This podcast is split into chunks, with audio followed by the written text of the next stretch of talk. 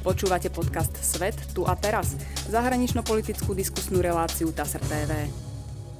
Vítam vás v relácii Svet. Mojím dnešným hostom bude bývalý minister zahraničných vecí Slovenskej republiky, pán Miroslav Lajčák, ktorý v súčasnosti slúži v Bruseli ako špeciálny predstaviteľ Európskej únie pre dialog Belehrad-Priština a krajiny Západného Balkánu.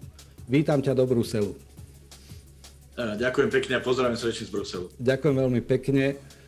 Budeme hovoriť o vážnych témach zahraničnej politiky, ktorá sa premieta do domácej, ako ani nepamätám, intenzívne o ukrajinskej kríze, ale zároveň aj o diskusii o obrannej dohode so Spojenými štátmi, ktorá rozkolísala debatu o podstate zahraničnej politiky. Na úvod, ale by som sa predsa len chcel dotknúť nášho spoločného priateľa Eduarda Kukana, ktorý náhle odišiel. Pre mnohých z nás a pre teba špeciálne tento človek veľa znamenal. Skús povedať, kedy si sa si s ním prvýkrát stretol a kde ťa táto správa zastihla, čo pre teba Eduard Kukan znamenal. Je to naozaj smutná správa a ešte stále sa s ňou nejakým spôsobom vyrovnávam, pretože tak veľmi som si zvykol na to, že Eduard Kogan bol súčasťou môjho života, ako aj nás všetkých, ktorí sme súčasťou slovenskej zahranično-politickej komunity, že zmieriť sa s tým, že už medzi nami nie je, eh, je naozaj zložité. Ja som Eduarda Kukana prvýkrát videl v akcii a vlastne my dva sme sa prvýkrát stretli, to už je veľa rokov dozadu, v roku 1993, keď sa Slovensko prvýkrát zúčastnilo valného zhromaždenia Organizácie spojených národov ako samostatná krajina. Ja som e, vtedy pracoval s vtedajším ministrom zahraničných vecí Jozefom Moravčíkom a Eduard Kukan bol veľvyslanec slovenský v New Yorku a samozrejme na prvý pohľad ma zaujal to jeho vystupovanie, profesionalita, ľahkosť, s akou teda mal zvládnuté diplomatické remeslo. Potom sme e, spolupracovali počas vlády Jozefa Moravčíka, on bol ministrom zahraničných vecí ja som vlastne sa stal veľvyslancom e, v Tokiu. No a tá naozaj intenzívna fáza našej spolupráce, aj náš veľmi intenzívny osobný vzťah začal uh, so začiatkom prvej vlády Mikuláša Zorindu, keď sa stal ministrom zahraničných vecí v roku 1998 a ponúkol mi funkciu riaditeľa svojho kabinetu, ktorú som vykonal takmer 3 roky.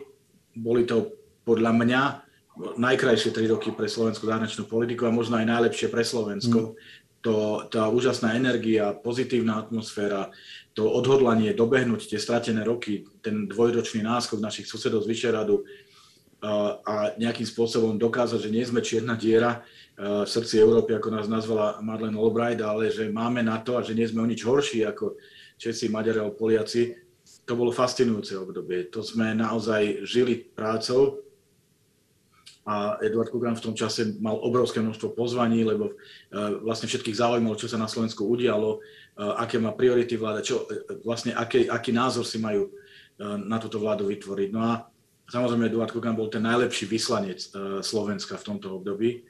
Zároveň paralelne s tým od roku 1999 bol špeciálnym vyslancom Kofi Annana, generálneho tajomníka OSN pre Západný Balkán a aj v tejto misii som ho sprevádzal, on mal právo si zobrať jedného človeka e, vlastne zo svojho systému a on si zvolil mňa. Takže sme paralelne popri tom dva roky veľmi e, opäť e, robili jednu fascinujúcu misiu spolu s Karlom Biltom, bývalým švedským premiérom. No a odvtedy ten náš vzťah vlastne zostal veľmi intenzívny. On mi navrhol, aby som potom teda prevzal funkciu veľvyslanca Slovenskej republiky vo vtedajšej Zväzovej republiky Jugoslávy v Belehrade. Čiže istým spôsobom on ma e, priviedol na Balkán v roku 1999 mm. a dodnes som z neho neodišiel.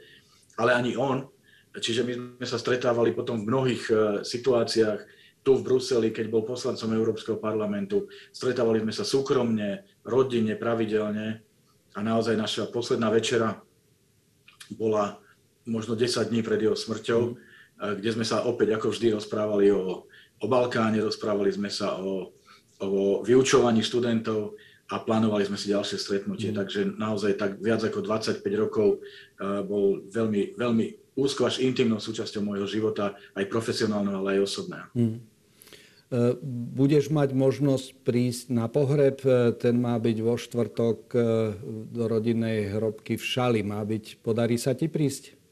Samozrejme, ja som ani nepochyboval o tom, že akýkoľvek program bude mať, takže si ho zruším a prispôsobím. Takže áno, priletím v stredu neskoro večera, vo štvrtok večer sa vrátim mm. do Bruselu, ale, ale budem tam, to by som jednoducho, som neuvažoval ani o, mm. o tom, že by som tam nebol. Uh, už len na záver, uh, všetkých nás to veľmi zasiahlo. Ja si nepamätám toľko smútku v tejto komunite zahranično-politickej u nás, ale Eduard Kukan evidentne ho mali ľudia na Slovensku veľmi radi. Sociálne siete zaplnili kvantá fotografií, kde sa on s nimi odfotografoval. To neboli len diplomati, politici, ale ľudia z najrôznejších sfér života a on s tým svojím typickým úsmevom, smiechom, dobrou náladou robil život krajším. E, do akej miery ty vní, si ho vnímal, že táto jeho danosť, e, vidieť tú krajšiu stránku života a tak na fest sa vedieť zasmiať a snímať obavy z ľudí aj pri riešení komplikovaných životných, diplomatických, politických vecí, Eh, ho robila takým výnimočným? Ono tieto dni naozaj množstvo osobností na Eduarda Kukana, Kukana spomína a e, veľmi často sa opakujú niektoré slova, ktoré podľa mňa správne charakterizujú osobnosť a to je noblesa, elegancia, slušnosť, nadhľad, e, rozvaha, ale aj zmysel pre humor e, a profesionalita. A ten zmysel pre humor, to neznamená, že by on teda chodil a, rozprával vtipy napravo, naľavo. Skôr išlo o tú jeho danosť, o ten dar, uh, napätú situáciu uvoľniť takou poznámkou, nad ktorou sa všetci zasmiali, alebo proste oglosovať to, čo zaznelo, ale spôsobom, ktorý bol k veci, ktorý samozrejme nebol vulgárny alebo útočný a dokázal tú atmosféru e, odľahčiť. A plus to, čo som ja na ňom obdivoval, aj to, že kontroloval svoje emócie. Naozaj ja som mu za celé tie roky nevidel uh, kričať, nedaj Bože, búchať po stole alebo použiť vulgarizmus. Mm. Videl som, že si niekedy povzdychol, alebo teda okomentoval aj, aj niekedy tak akoby horkosťou v hlase, ale to len tak predo mnou. Mm-hmm. Veci, ale tá jeho schopnosť sebaovládania uh, naozaj z neho robila model diplomata. A to je to, čo v tých časoch, keď je okolo nás toľko negatívnych emócií, ľudia prirodzene si vážia a oceňujú na ňom, lebo, lebo, lebo naozaj je málo takých ľudí, ktorí sa nestiažujú, ale ktorí naopak nám zlepšia deň. A zároveň nemôžete pochybovať o jeho charakterovej rovnosti a o jeho absolútnej profesionálnej kvalite. Čiže e, to je to, je to čo robilo Eduarda mm-hmm. Kukana výnimočným. Spomenul si, a ja som si to vlastne ani úplne neuvedomil, e, že on ťa vlastne na tú balkánsku trajektóriu priviedol. E, ja som dostal e-mail od Sony Licht, známej e, ľudskoprávnej aktivistke, intelektuálke z Belehradu, ktorú veľmi dobre aj ty poznáš že som bol úplne prekvapený, že pár hodín potom, ako prišla táto správa o smrti, že mi píše, že strašné, čo sa stalo, že evidentne aj ľudia na Balkáne si e, oblúbili Eduarda Kukanovo. Tak nádherný ten e-mail napísala, že jak ju to zasiahlo.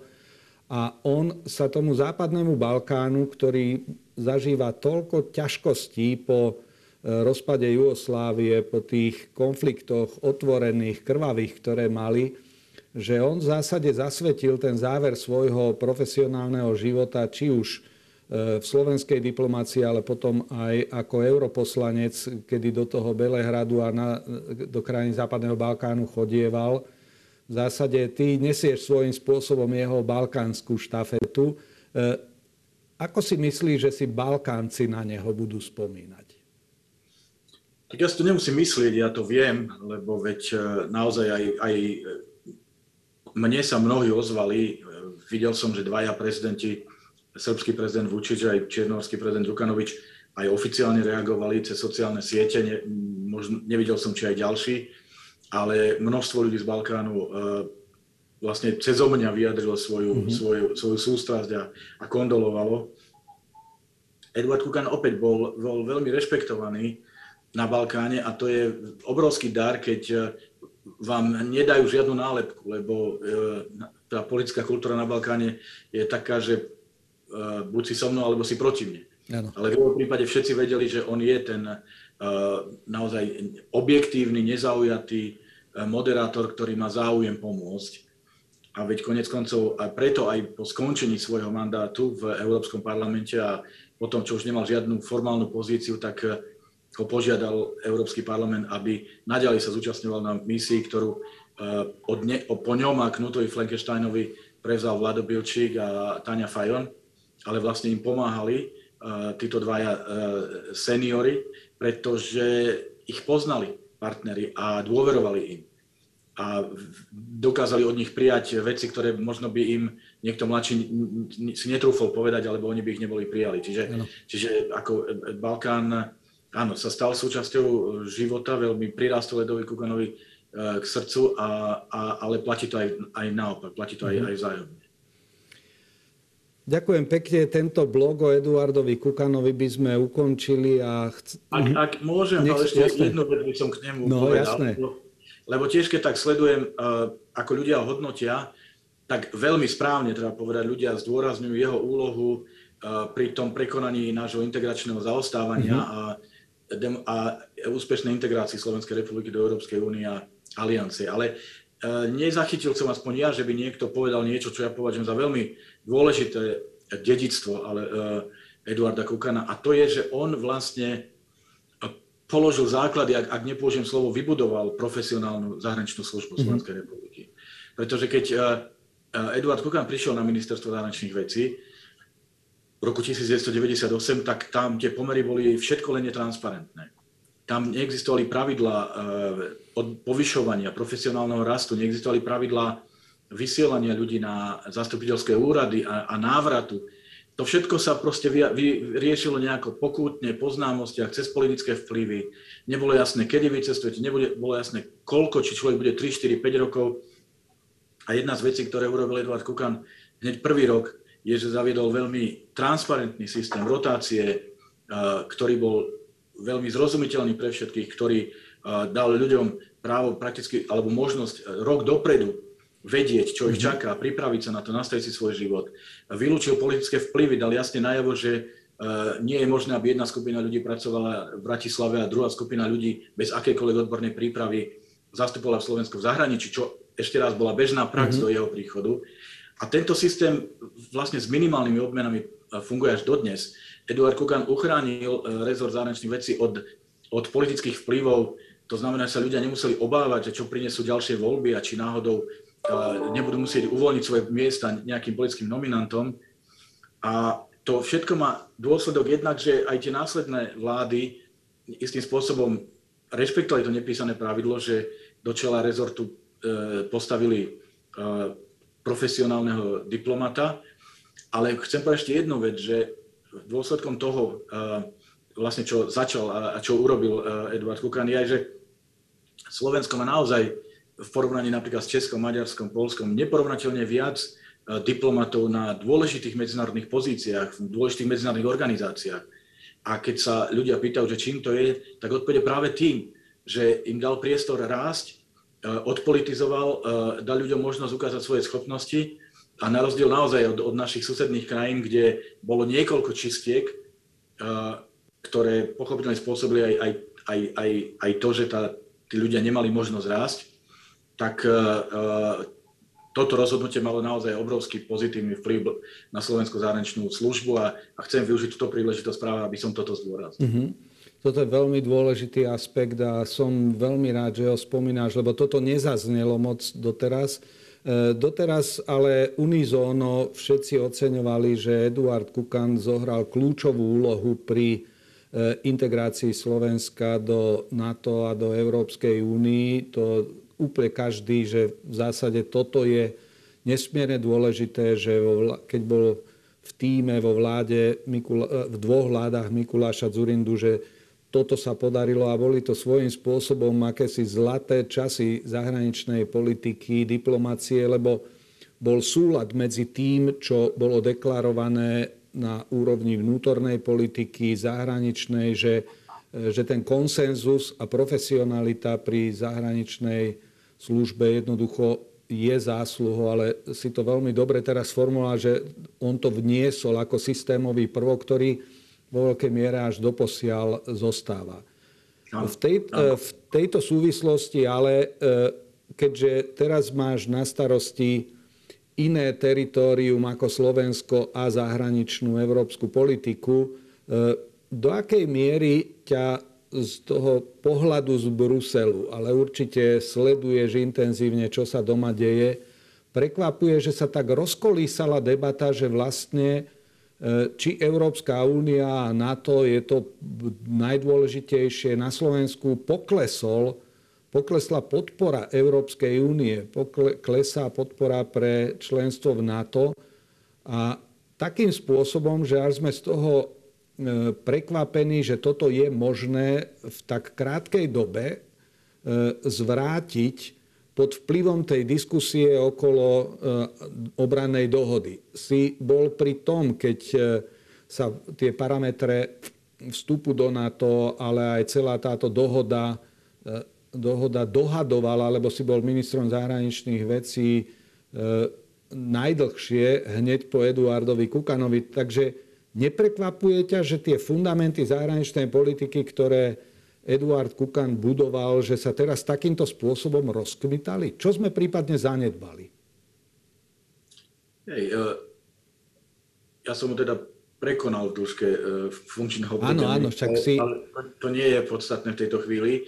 Hej, venujem sa zahraničnej politike samozrejme, ale dneska z pozície Európskej únie, ale pochopiteľne tým, že je to moja, moje celoživotné povolanie a poslanie, tak uh, napriek tomu, že dnes uh, mojou hlavnou prácou je Západný Balkán, tak uh, sa snažím vnímať aj naďalej všetko, čo sa v zahraničnej politike deje. No, Slovensko je súčasťou Európy aj geografické, politické, kultúrne. To znamená, že my nie sme imúnni voči tým trendom, ktoré sú globálne a európske. A, a tie globálne trendy sú tie, že jednoducho uh, sa nám rúca uh, architektúra medzinárodných vzťahov, tá, ktorá proste piliere multilateralizmu, ktoré boli definované po druhej svetovej vojne. A dnes nemáme žiadnu z veľkých krajín, ktorá by nebola porušila niektoré zo svetých princípov multilateralizmu a nemáme žiadnu medzinárodnú inštitúciu, ktorá by mala silu aj morálnu autoritu si vynútiť plnenie týchto pravidel. To je, to je prvá vec. Druhá vec Európskej únii v dôsledku tých viacerých kríz, ktoré de facto od roku 2009 Únia je v nejakom krí, krízovom móde cez, eh, vravím, cez finančnú krízu a, a migráciu a Brexit a, a teraz pandémiu. Čiže ľudia sú nejakým spôsobom konfrontovaní s Úniou ako nie s, s niečím, čo sa stará o, o, o ich blahobyt, ale skôr niečo, čo, nie, niečo, čo je spojené s krízou. Mm-hmm. Hoci objektívne treba povedať, že a ja som presvedčený, že Únia si rieši tie veci naozaj spolahlivo a, a kvalitne. Uh, ľudia málo vnímajú to, že do akej miery Európska únia lídrom vieš, v takých témach, ako je naozaj klimatická zmena alebo, alebo digitalizácia, budúce technológie, uh, zelená ekonomika. Ale to, o tom to nechcem hovoriť ale chcem hovoriť aj to, o tom, že cítil som aj ja počas môjho, mandátu, ako sme v Európskej únii strátili jednotu a že jednoducho máme členov, ktorí, ktor, pre ktorých nie je prioritou uh, byť súčasťou spoločného riešenia, ale skôr povedať, ja som bol proti a ja mm. som to, to nedovolil. Ano. No a to všetko sa samozrejme prenáša aj k nám domov. Súčasťou, zároveň sme v prostredí, keď vidíme eróziu e, štandardných politických strán a prúdov, e, vznik e, proste neštandardných zoskupení, bez tradície, bez odpovednosti. Takže toto všetko vlastne sa premieta do tej atmosféry, ktorú máme.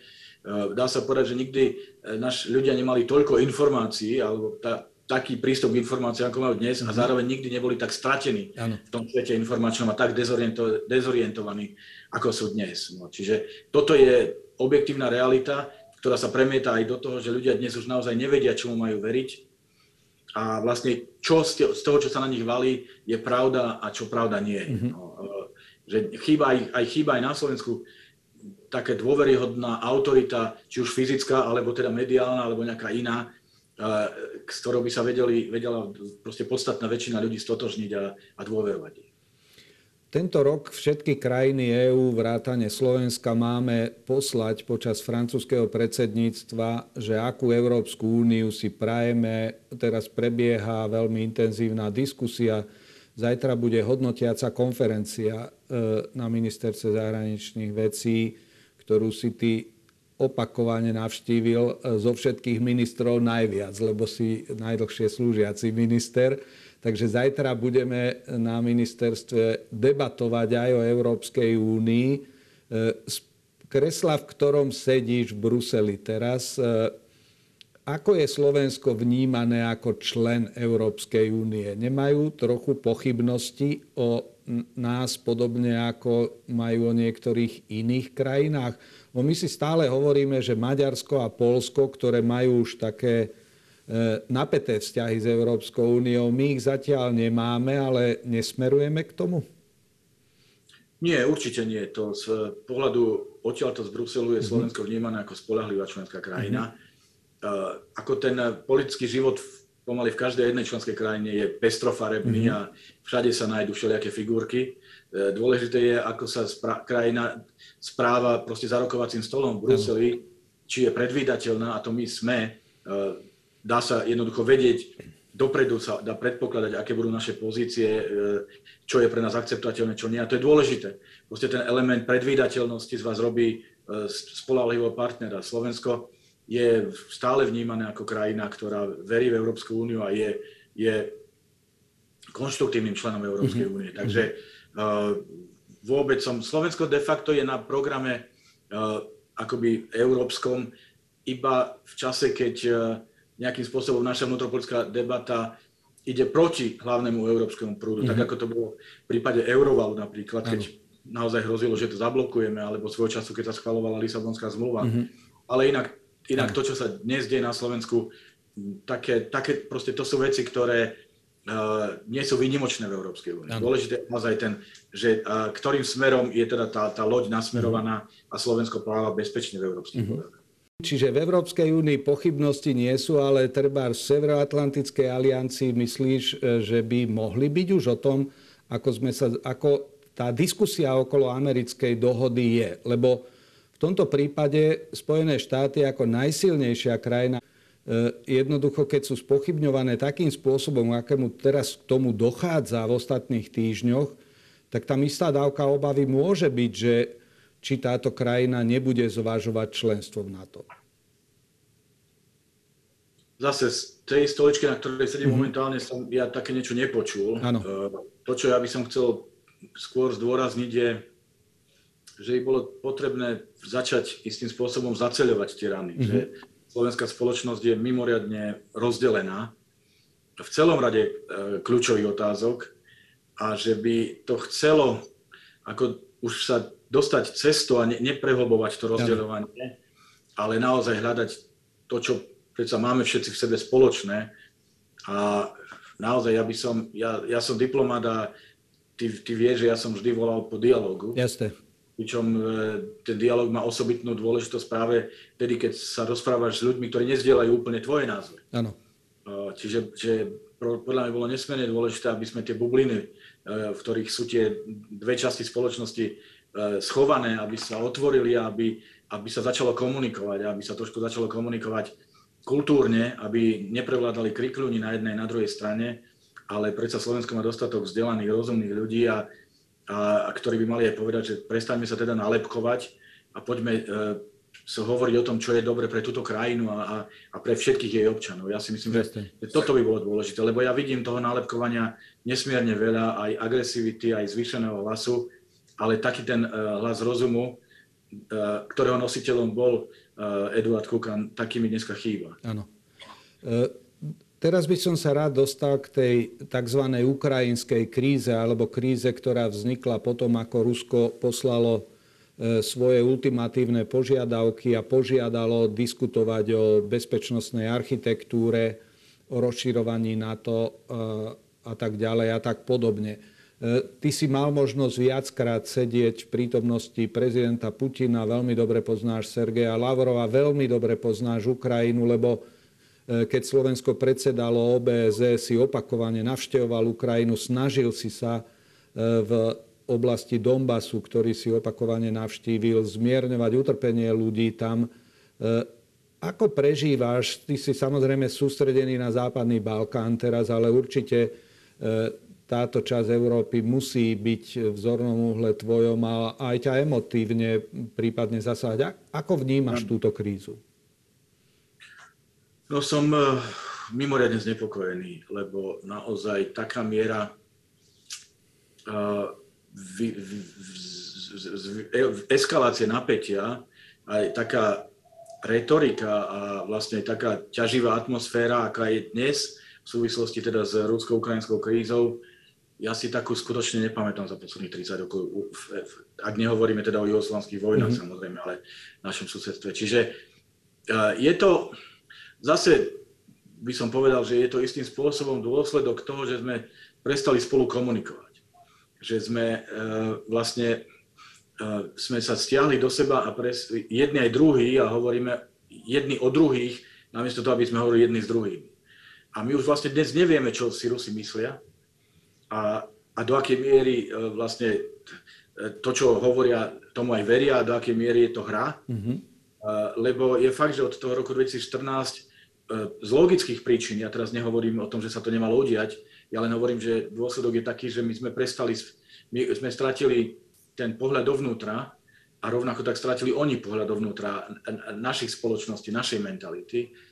A výsledok je potom naozaj že miesto jedného dialogu máme dva monológy. A, a zase ja si myslím, že uh, nikdy nie je neskoro na dialog, nikdy nie je neskoro na to, aby E, sme si sadli e, a počúvali sa, lebo jedna vec je hovoriť a, a druhá vec je počúvať. A pochopiteľne, zase aby neboli nejaké pochybnosti, e, to nemôže byť dialog, kde ustúpime od našich chodnú, od našich princípov, alebo kde obetujeme tretiu krajinu, lebo vieme, ako to dopadlo, keď si Neville Chamberlain myslel, že obetovaním Československa zachránil mier. Ano. A posiaľ presne pravý opak Takže e, myslím si, že my Slováci a Česi sme na to osobitne citliví, ale to neznamená, že zdravím, si nemáme akoby sadnúť a, a počúvať a povedať, dobre, o tomto sa baviť môžeme a o tomto sa baviť nebudeme nikdy a to vy musíte chápať. A ja, ja napríklad patrím skôr k tým, ktorí oceňujú teraz tých, tie zástupy emisárov vysoko postavených, lebo ak raz e, dovolím, aby vypukol konflikt a ľudia začnú zomierať, potom sme zlyhali. Čiže nekričme na tých, ktorí sa snažia to, to odvrátiť, skôr ich pozbuďme, pozbuďme a, a počkajme teda, či, e, či, či, či dokážeme nájsť riešenie, ktoré bez toho, aby sme vypredali naše, naše kľúčové princípy, o ktorých sa nediskutuje, ale to neznamená, že my nemôžeme byť e, flexibilní v, nejak, proste v iných veciach. A plus dialog dvoch znamená aj to, že tak niečo ponúkneme, tak niečo e, zároveň za to žiadame, aby sme dostali. Veľakrát zaznieva, že Európska únia nemá jasnú zahraničnú politiku, že nechávame stále ešte Američanov vyjednávať s Ruskom, teda ako keby sme sa pozerali na to a sem tam individuálne návštevy jednotlivých lídrov členských krajín ako Emmanuel Macron, ktorý bol tam, alebo ďalší e, politickí predstavitelia, ale e, Vnímaš teraz, že toto nás ako Európsku úniu pos, posunie trochu v premýšľaní, že o otázkach bezpečnosti musíme intenzívnejšie premýšľať a byť rovnocennejším partnerom pre Spojené štáty? Ja som o tom takmer presvedčený, že vlastne zatiaľ každá kríza nás eh, takto posunula. Tá finančná nás posunula k tomu, že sme vybudovali eh, ďalšie opatrenia k tomu, aby, eh, aby sme sa tam neocitli opäť že napríklad kríza okolo covidu zistila, aké máme nedostatky v zásobovaní elementárnymi, teda zdravotníckými potrebami, liekmi a ako je, ako je Európa zraniteľná. Všeobecná nestabilnosť vo svete zdôrazňuje potrebu, aby Európska únia vystupovala ako silnejší a emancipovanejší hráč aj v otázkach bezpečnosti a to dnes nikto nespochybňuje. No a, a naša ťažkopádnosť alebo pomalosť pri hľadaní spoločných pozícií pri riešení akutných zahranično-politických hrozieb je, je naozaj ako do neba volajúca, to, to všetci vidia. Mm-hmm. A my na jednu stranu oprávnene hovoríme, že nemala by Európa chýbať za stolom, kde sa hovorí proste o situácii na Ukrajine, ale na druhej strane logická odpoveď kritikov je, a ktorým hlasom, koľkými hlasmi bude táto Európska únia hovoriť. A to si Európa uvedomuje. Čiže pokiaľ, pokiaľ Európska únia nehovorí jedným hlasom, tak Európska únia neexistuje. Mm-hmm. Ako zahraničný politický aktér. Mm. A ten pocit, to, to, to povedomie tu narasta a je čoraz urgentnejšie, lebo naozaj sa nikomu nepáči, keď e, zistujeme, že veci v našom susedstve rieši niekto iný a väčšinou e, potom Európska únia je prizvaná, keď treba platiť účty. No, takže, mm-hmm. Ale je to v našich rukách. Je to v našich rukách, len e, naozaj ja by som chcel vidieť, aby každá členská krajina EÚ mala lojalitu voči EÚ na prvom mieste, alebo teda určite vyššie, než lojalitu voči iným krajinám, ktoré nie sú členské krajiny EÚ. Lebo keď toto bude pretrvávať, a dnes to je žiaľ realita, tak môžeme ťažko očakávať jednotnú schopnú Európsku úniu zahraničnej politike. V otázke komunikácie s verejnosťou. Tým, že teraz e, máš možnosť vidieť nielen Slovenskú republiku, keď si tu bol šéfom diplomácie, ale stretáš sa so šéfmi diplomácií a s politickými to predstaviteľmi v rámci celej Európskej únie a krajinách Balkánu západného, kam chodievaš. E, v čom by sme mali pridať v komunikácii s našimi občanmi, e, aby to, čo Eduard Kukan sa stále snažil e, zdôrazňovať, že musia nám byť jasné fundamenty, kam patríme, že to nesmieme vôbec pochybňovať, že je dosť problémov iných, ktoré musíme riešiť, ale nie zamestnávať sa takými, čo je akoby dané už tým rozhodnutím, keď sme sa stali členmi?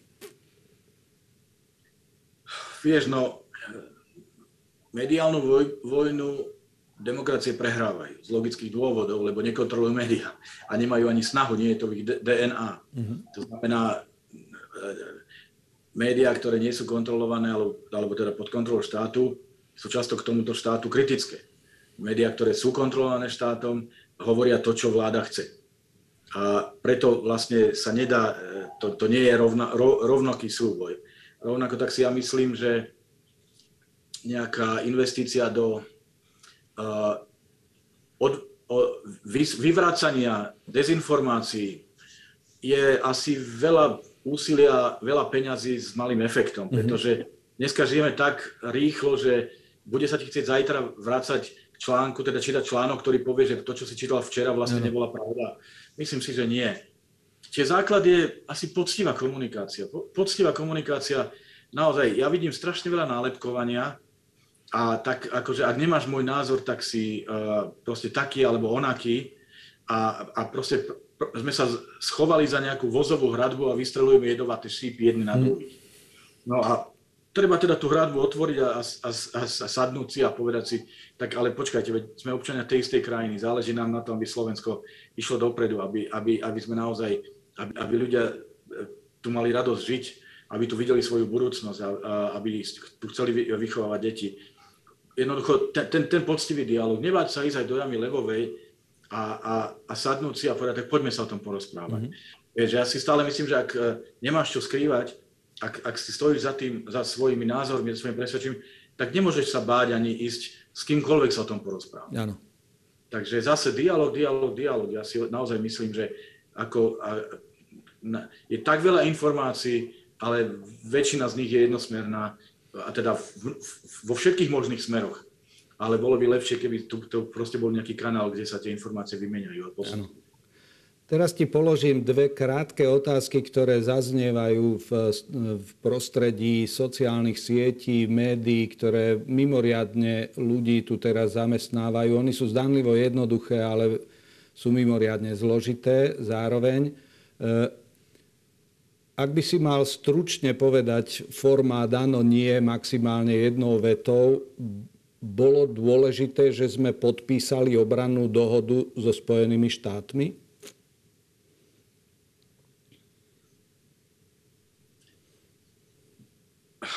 keď ju podpísalo 23 z 29 členských krajín aliancie, bolo by zvláštne, keby sme nepodpísali mm-hmm. my. Ale tiež chcem povedať, že sa to asi dalo a malo urobiť inak a nie tak, aby sa proste takýmto spôsobom rozdielila spoločnosť. druhá otázka, bude na Ukrajine vojna? Ja verím, že nebude. Ja, ja stále verím, že diplomácia a zdravý rozum a zodpovednosť zvíťazia a prevážia. A myslí si, že Slovensko by mohlo byť nejakou krajinou, ktorá by prispela k tomu, aby sa ten dialog medzi Ruskom a Západom dostával do nejakej takej pokojnejšej polohy. 2005 Bush Putin sa zišli v Bratislave, diskutovali, že či je niečo, čo si myslí, že Slovensko má špecifické, v čom by mohlo byť prínosom pri hľadaní tohto dialogu v nápetom vzťahu medzi Ruskom a Západom? Pokiaľ by uh, tá úloha Slovenska mala byť, že sa budeme stavať do pozície nejakého mosta medzi Ruskom a Západom, tak určite nie, lebo uh, my mostom nie sme ani nechceme byť. Uh, my sme jasne zade- zadeklarovali našu príslušnosť hodnotovú. Na druhej strane, nebuďme tým najhlasnejšie brechajúcim psom. Jednoducho, slovenský národ si dokázal vo väčšine kritických situácií zachovať zdravý rozum, aj zmysel pre humor istým spôsobom, často sarkasticky. A aj faktom je, že to naše, naše nastavenie spoločnosti je iné než treba v Estónsku alebo v Polsku. Mm-hmm. Čiže toto asi by sme mali reflektovať, to, toto nastavenie spoločnosti aj v presadzovaní našich názorov, to znamená nespochybňovať to, kam patríme a, a a, dať jasne najavo, že sme spolahlivý člen, ale hovorím, nebyť tým, tým naj, naj, najväčším krikľúňom alebo tým, tým, pravím, tým, tým psom, ktorý najhlasnejšie breše. A je to tak málo v tej debate zdravého rozumu, že keby každý hlas, e, e, ktorý proste by bol hlasom zdravého rozumu, keby zaznel zo Slovenska, tak by bol určite vítaný. Uh-huh. No a posledná otázka je komparatívne výhody, nevýhody, plusy, mínusy európskej diplomácie a ruskej diplomácie. Rusko je, má oveľa väčšiu jednoznačnosť, lebo je to jedna krajina, jedno ministerstvo. Keď sa hovorí o európskej zahraničnej politike, ktorej súčasťou si ty teraz e, s geografickým vyčlenením na západný Balkán, e, v čom je ruská diplomácia efektívnejšia versus európska, kde sú plusy, mínusy týchto dvoch formátov. Lebo Vladimír Putin veľakrát zaznieva, že nemá s kým, alebo Sergej Lavrov povie, že nemá s kým, raz príde jeden, raz druhý.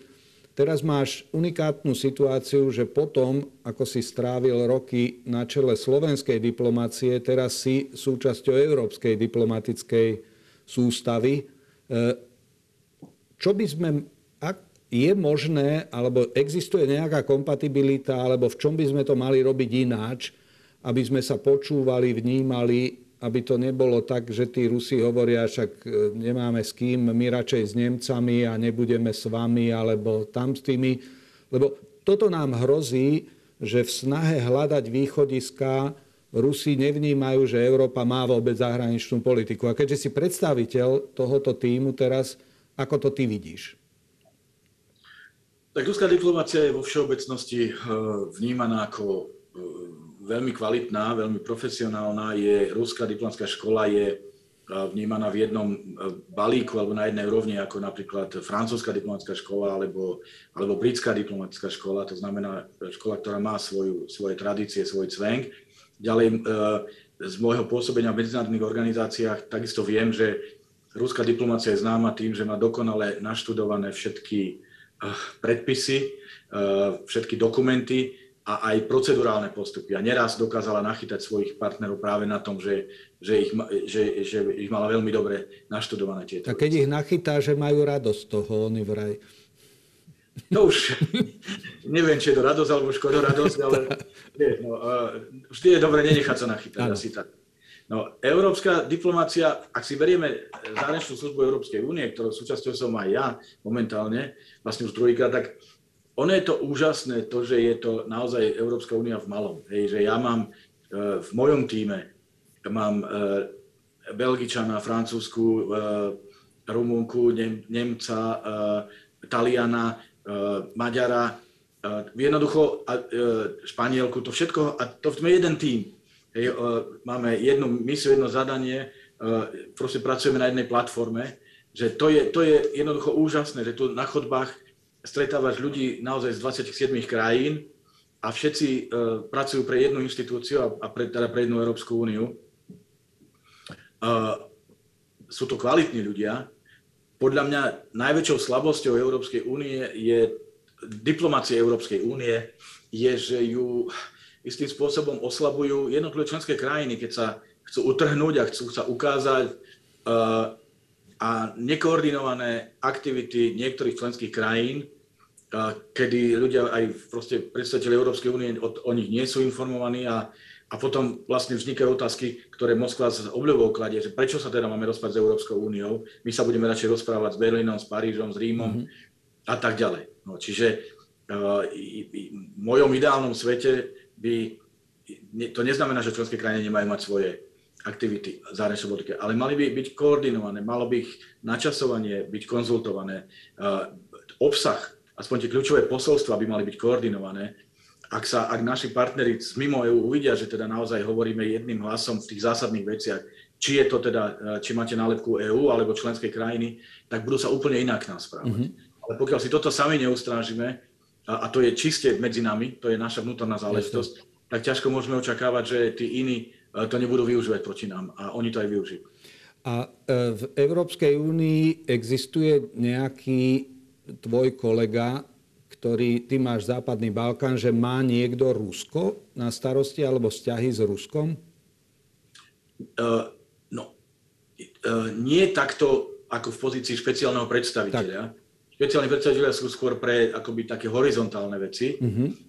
Ale je tu e, samozrejme celá divízia, ktorá má na starosti vzťahy s, Ruskom, ako, ako na každom ministerstve zahraničných vecí, ktoré teda mm. pracuje z vysokého predstaviteľa. Ale... Kto, ve, kto vedie tú divíziu pre vzťahy s Ruskom? Je to nemecký diplomat. Nemecký diplomat. No, a, e, či, a nemyslí si, že teraz vzhľadom na akutnosť tejto situácie by nemala vzniknúť pozícia, človeka, divízie alebo no, posilniť to celé, e, ke, e, čo by posilnilo tým pádom aj hlas kapacity Európskej únie pri vyjednávaní s Ruskom? A napríklad keby povedali, že na Západný Balkán nájdu niekoho iného a teba by poverili tou úlohou. Pozri, ja som v roku 2014 ešte ako slovenský minister zahraničných vecí e, navrhoval niekoľkokrát aj mm-hmm. formálne vtedajšej vysokej predstaviteľke Federike Mogherini, aby vymenovala eh, špeciálneho predstaviteľa Európskej únie pre Ukrajinu. Mm-hmm. A teda, aby, aby to bol jeden človek, ktorý sa bude venovať tejto kríze a bude samozrejme komunikovať aj s Moskvou, ale hlavne uh, uh, jednoducho bude, cez túto osobu budeme mať nejakým spôsobom dohliadať na dianie, ale vtedy to nenašlo podporu mm-hmm. u nej. Uh, zriadenie takéto funkcie, ak má mať pre Rusko, ak, ak má mať naozaj aj nejaký efekt, tak samozrejme to vyžaduje, aby ten človek mal minimálne ministerskú senioritu. Mm-hmm. A, a je to otázka politickej dohody. Mm. To znamená, členské krajiny, ja tým, že ja som špeciálny predstaviteľ momentálne pre Balkán, tak viem, uh, v čom je pridaná hodnota takejto funkcie. Lebo tak samozrejme, tí, tí úradníci si robia svoju prácu, ale táto pozícia je aj, alebo viac politická a viac prierezová a, a jednoducho nemáte zviazané ruky administratívou, ale, ale je, je to skôr misia. Čiže ja vidím veľa dobrých dôvodov, ale ešte raz hovorím, to je, to je, to je otázka, o ktorej musia rozhodnúť eh, Jasne. lídry, teda minimálne na úrovni uh-huh. ministrov zahraničných vecí, prípadne až na úrovni lídrov.